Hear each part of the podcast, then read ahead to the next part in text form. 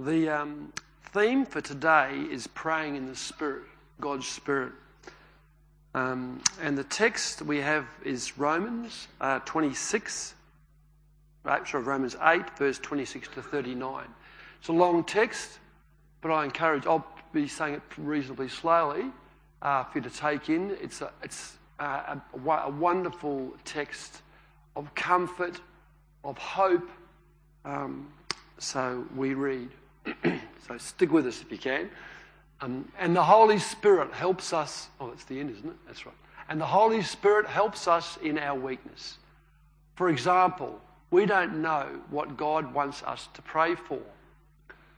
But the Holy Spirit prays for us with groanings that cannot be expressed in words. And the Father, who knows all hearts, knows what the Spirit is saying for the Spirit pleads for us, believers, in harmony with God's own will. And we know that God causes everything to work together for the good of those who love God and are called according to his purpose for them. For God knew his people in advance, and he chose them to become like his Son so that his son would be the firstborn among many brothers and sisters. And having chosen them, he called them to come to him.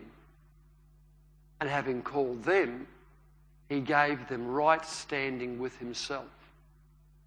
And having given them, having, and having given them right standing, he gave them his glory. What shall we say about such wonderful things as these? If God is for us, who can ever be against us? Since he did not spare even his own son, but gave him up for his, us all, won't he also give us everything else? Who dares, who dares accuse us whom God has chosen for his own. No one. For God himself has given us right standing with himself. Who then will condemn us? No one. For Christ Jesus died for us and was raised to life for us. And he is sitting in the place of honour at God's right hand, pleading for us. Can anything ever separate us from Christ's love? Does it mean he no longer loves us even if we have trouble or calamity, or are persecuted, or hungry, or destitute, or in danger, or threatened with death? As the scriptures say, for your sake we are killed every day, we are being slaughtered like sheep. No, Despite all these things, overwhelming victory is ours through Christ who loved us. And I'm convinced that nothing can ever separate us from God's love. Neither death nor life, neither angels nor demons, neither our fears for today nor our worries about tomorrow. Not even the powers of hell can separate us from God's love. No power in the sky above or in the earth below. Indeed, nothing in all creation will ever be able to separate us from the love of God that is revealed in Christ Jesus our Lord. So, what caught your attention as Stephen was reading that beautiful text from Romans? Anything jump out at you? One thing that caught your attention? He's with you always, never leaves you. So, how does it impact your day then? How does it impact every day you're blessed with, eh? We can reflect more and more on that. It's beautiful, isn't it? I encourage you as you read the word, read it aloud to yourself uh, really slowly. For Holy Spirit always wants to give you something for your life for each day.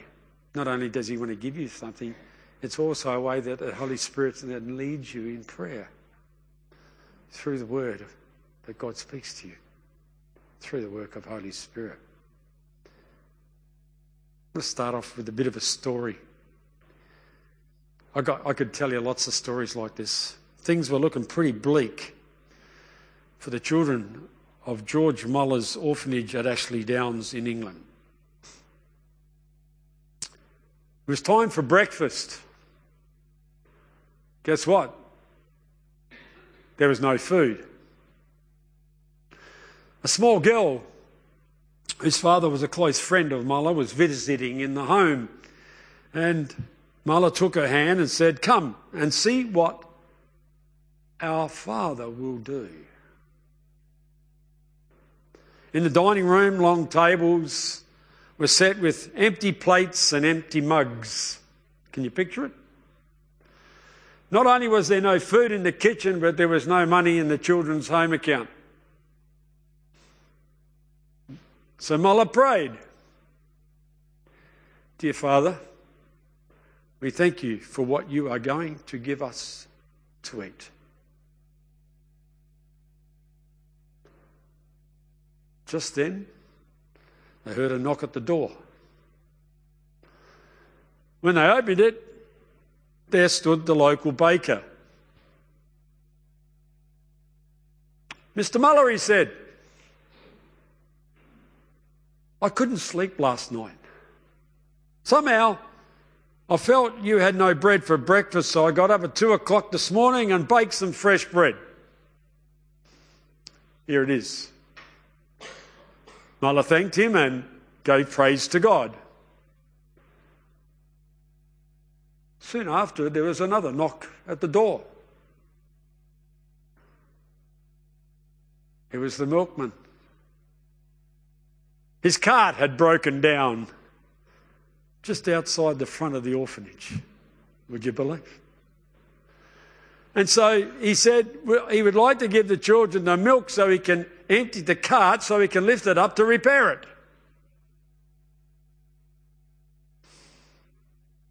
You reckon God answers prayer? I can tell you many, many stories where God has answered prayer like that. You bet He does. God answers prayer. Why? Because He wants to be involved in our lives. Simple, isn't it? In His purpose of growing us as His followers, as His disciples.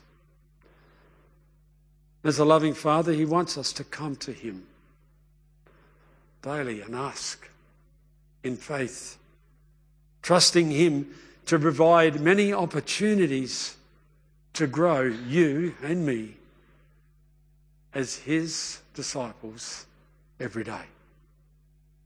And to grow our lives as a follower of Jesus,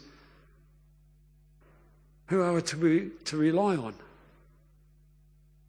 I'll give you one guess. His initials are HS. Holy Spirit. Which means our lives are to be a daily spirit controlled, spirit led life.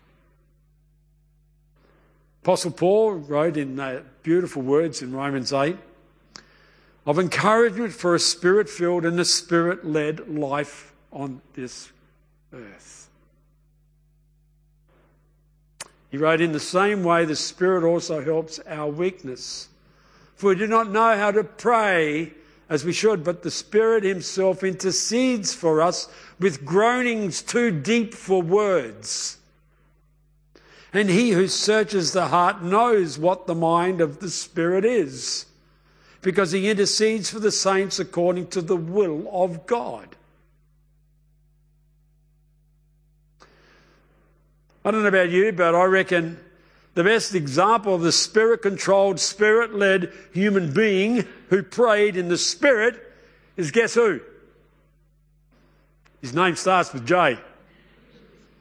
Jesus. Like, where did Holy Spirit lead Jesus to pray? You read the Gospels. He prayed actually everywhere. Um, prayed with his disciples, prayed, prayed in a smaller group with Peter, James, and John. He prayed on a mountainside alone quite often. He prayed on a picnic with his disciples by the lakeside. And so, so many other occasions as recorded in the Gospels. And in the Spirit, Jesus prayed without ceasing. In fact, it was his custom to pray. He prayed before making important decisions, like when he called the twelve. He asked for his Father's guidance and wisdom and discernment. He spent an entire night or two or three or four praying for his Father's will to be done. Can you remember one specifically? And what did the Spirit lead Jesus to pray for? He actually prayed for himself. He prayed for the disciples to know spiritual truths. Flesh and blood has not revealed this to you, but my Father who is in heaven. He said to them. He prayed for Peter when he said, I have prayed for you that your faith will not fail. Do you think he still does that for you and me? He prayed for and encouraged the disciples to pray and not to become weighed down by the worries of life. But keep on the alert at all times, praying that you may have strength to escape all these things that are about to take place and to stand before the Son of Man. It's recorded in Luke's Gospel in chapter 21, verse 36. Not only did Jesus pray, with a deep burden and sense of urgency for his disciples, but he also prayed for strength for himself. You can imagine the groanings of Jesus as he prayed. And he came out and proceeded, as was his custom, to the Mount of Olives. And the disciples followed him. And when he arrived at the place, he said to them, Pray that you may not enter into temptation. And he withdrew from them about a stone's throw. He knelt down and began to pray, saying, Father, if you are willing, remove this cup from me, yet not my will, but yours be done. And an angel from heaven appeared to him, strengthening him. And being in agony, he was praying very fervently, and his sweat became like drops of blood falling down upon the ground. It's interesting as we consider Jesus as our best example of the spirit controlled human being praying in the Spirit. Where Holy Spirit makes intercession even through his groanings. In fact, Paul specifically says that the praying of the Spirit is too deep for words. It's felt only inside here in, in the heart in the inner being, the gut, the center of one's being. In other words, those deep yearnings of the heart and the soul that we can sense and feel at times within us, leading us to desire much more of our Lord's presence and grace and love within us. That's His desire for us, to fill us with that. Is that our inner groaning and desire? Praying and praying this for others? This is why we often call it a burden. It's a burden too deep for words. These groanings are inexpressible, unspoken words, sometimes impossible to put them into words. You know, Jesus prayed with this same kind of intense burden for a lost world in the Garden of Gethsemane. Not my will, Father, but your will be done. I know when I pray in the Spirit, and I hope you do, I have an intense desire within my heart and soul my, to have a greater love for the will of God to be done in my life and in the lives of others. And you know what? It's the Holy Spirit that does this within me. I can't do that myself. You know, and it's the same for you. Holy Spirit helps me to identify with what Paul says in 2 Corinthians 4, in 7 to 12. In part, he says that we are hard pressed on every side with troubles all around us, but we're not crushed. We still have breathing room. We are perplexed and bewildered, but not despairing. We are hunted down by persecutors, but not forsaken by the Lord. We are always getting knocked down, but never knocked out.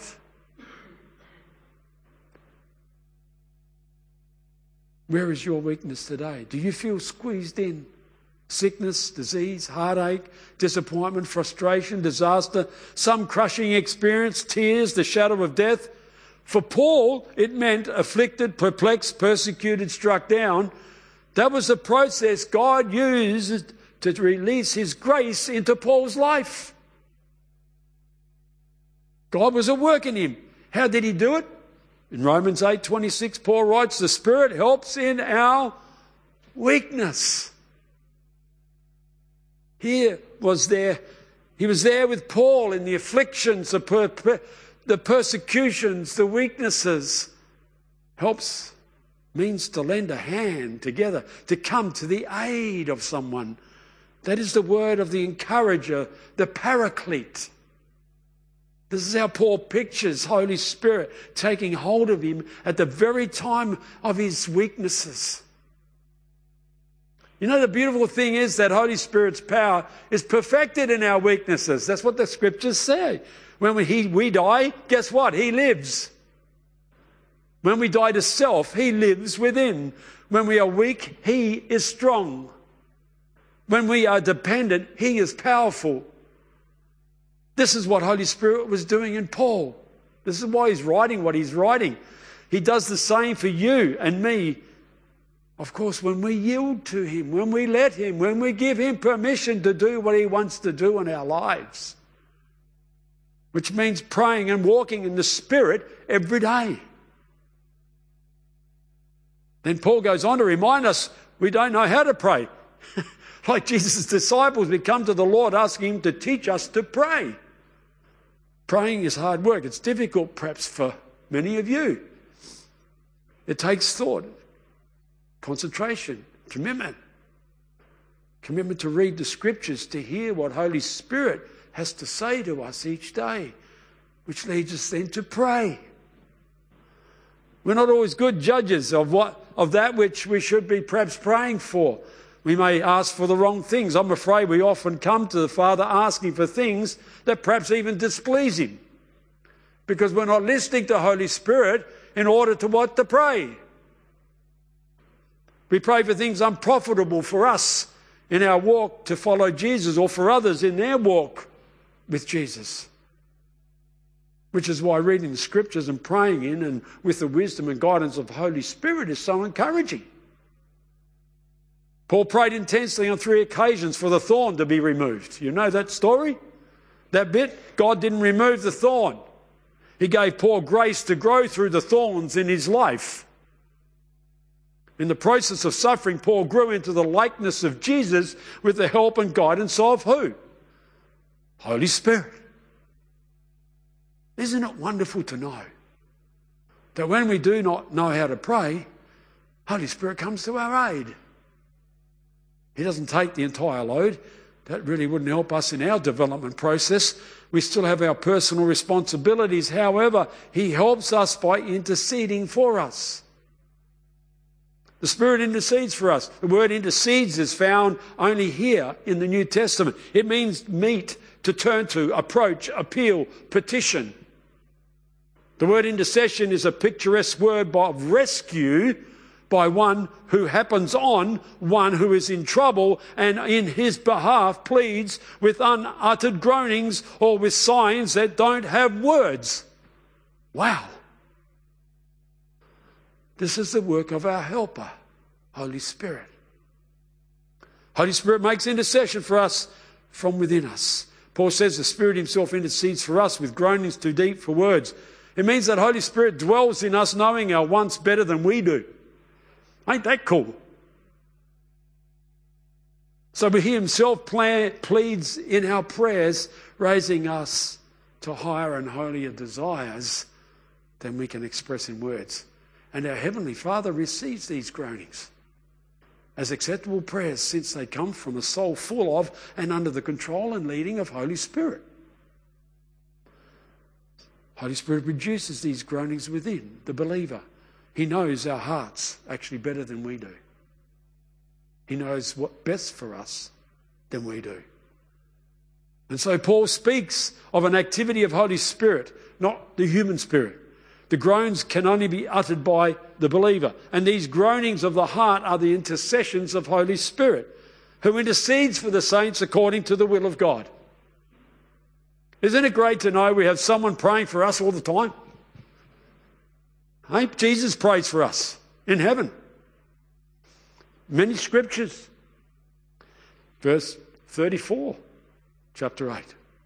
Hebrews 7, 1 John 2, verse 1. And Holy Spirit intercedes for us here on earth, helping us to believe what Paul wrote in the rest of this passage. In fact, all of Scripture.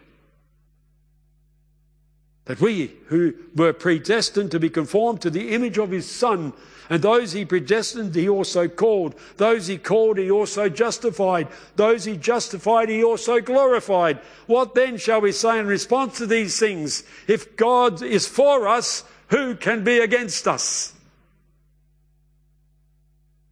Who did not spare his own son, but gave him up for us all, how will he not also, along with him, graciously give us all things? Ah, but wait, there's more. Christ Jesus who died. More than that, who was raised to life is at the right hand of God and is also interceding for us. Who shall separate us from the love of Christ? In all things, we are more than conquerors through him who loved us. I don't know about you, what a caring and gracious God we have in our lives. What a gift we've been given. My prayer is that you remember that Holy Spirit is always with you, in you, living in you, with groanings perhaps you don't understand, praying for you. And remember that your Savior Jesus is praying for you all the time. Does that excite you? Does that encourage you to know that? I hope it does. I really do. And God's peace, may God's peace, which surpasses all our human understanding, keep your hearts and minds in Jesus by the work and power of Holy Spirit. Amen.